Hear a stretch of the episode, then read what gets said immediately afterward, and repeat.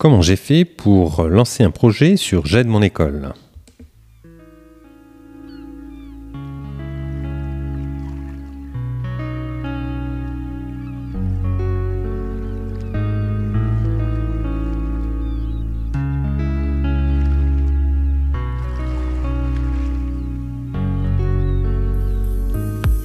Bienvenue sur le rendez-vous du mercredi, le podcast qui t'aide à mieux gérer ton école, ton collège ou ton lycée. Je suis François Jourdain, je suis chef d'établissement d'une école et formateur. On se retrouve tous les mercredis pour partager nos astuces, nos expériences et rencontrer des personnes inspirantes. Et tu pourras retrouver tous les éléments et les références dont je parle pendant les épisodes sur le site www.coréfléchir.net. Avant d'aller plus loin, sache que ce podcast est accessible sur Apple Podcast, sur Google Podcast, sur Deezer, sur Spotify et sur Tumult. Tumult est une appli qui te permet d'interagir avec moi. Tu peux m'arrêter de parler, tu peux m'écrire un message dans une chatroom et tu peux aussi soutenir ce podcast en m'offrant des œufs d'or.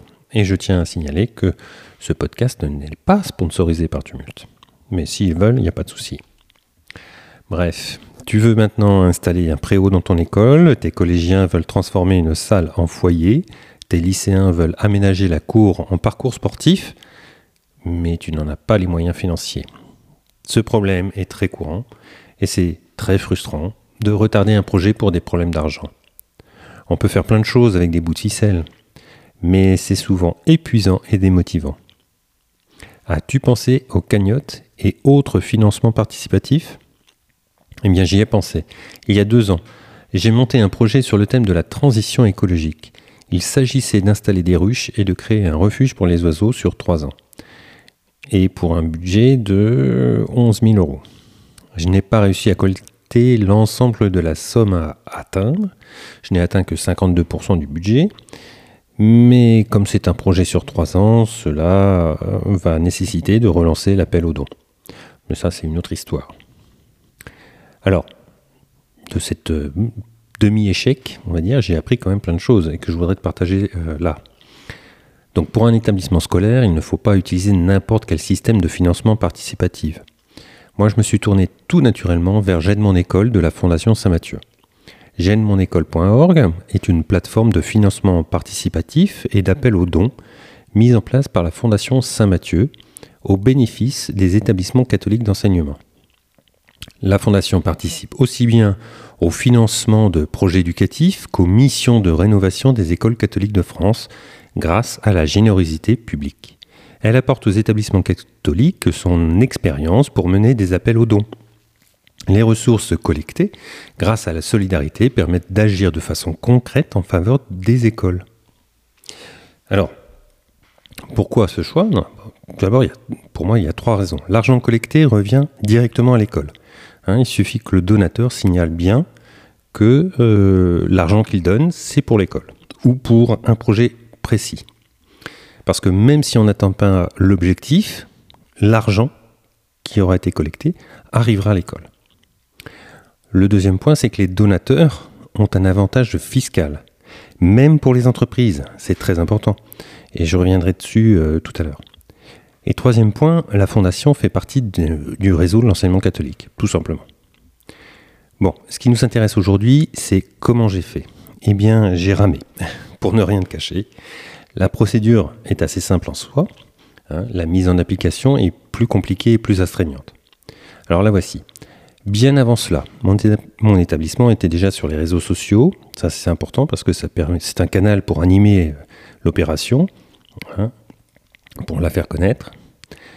Dans un premier temps, j'ai rédigé un projet pédagogique et monté un budget. Il, te, oui, il faut prévoir un, budget.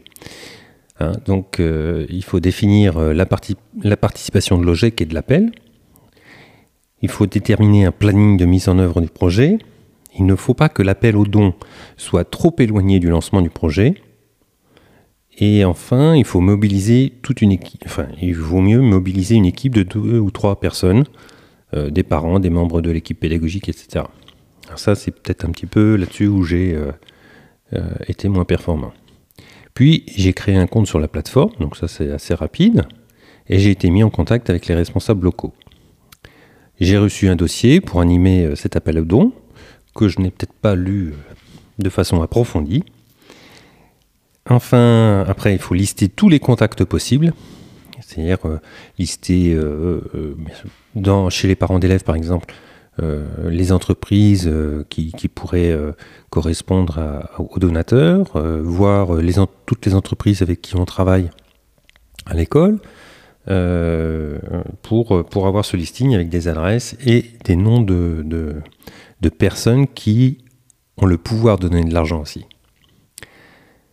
Ensuite, il faut, bah, pardon, il faut adapter un message pour ces différentes personnes. C'est-à-dire que tu vas pas parler de la même façon euh, à des gens qui connaissent déjà l'école, qui connaissent euh, le projet, euh, qu'à des personnes qui ne la connaissent pas.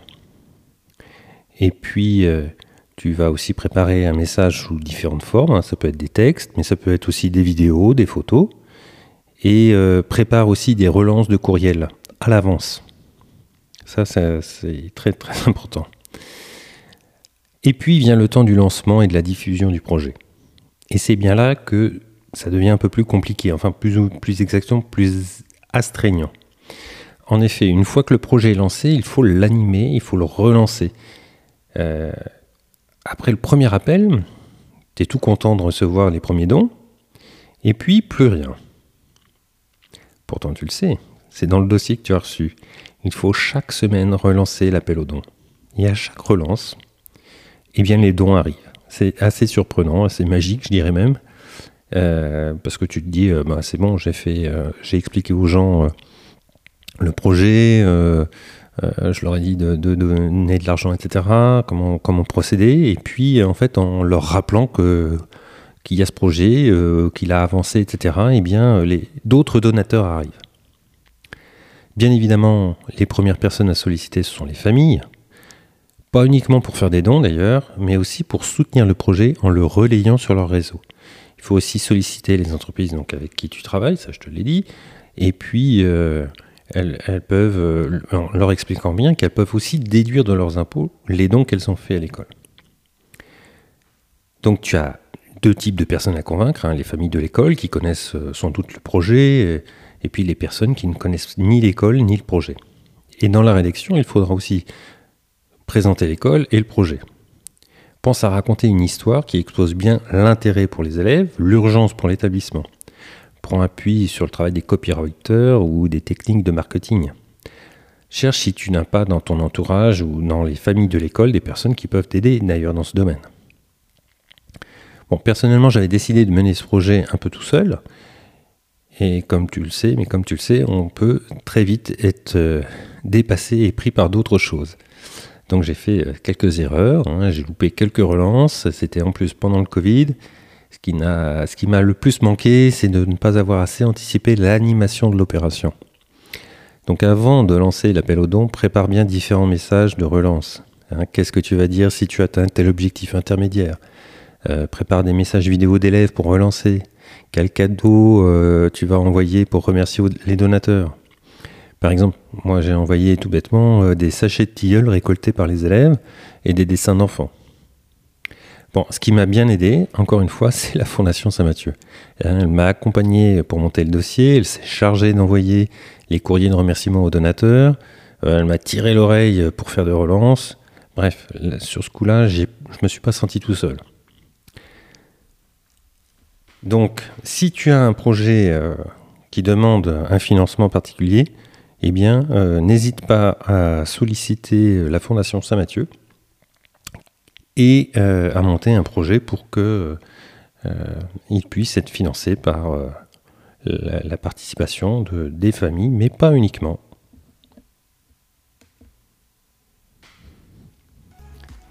Un grand merci pour ton écoute. On se retrouve mercredi prochain pour un nouvel épisode. Pour terminer Peux-tu recommander cet épisode sur tes réseaux sociaux? Cela permet au podcast euh, de se faire connaître et cela m'encourage à toujours faire mieux. Je te dis à très bientôt sur le rendez-vous du mercredi.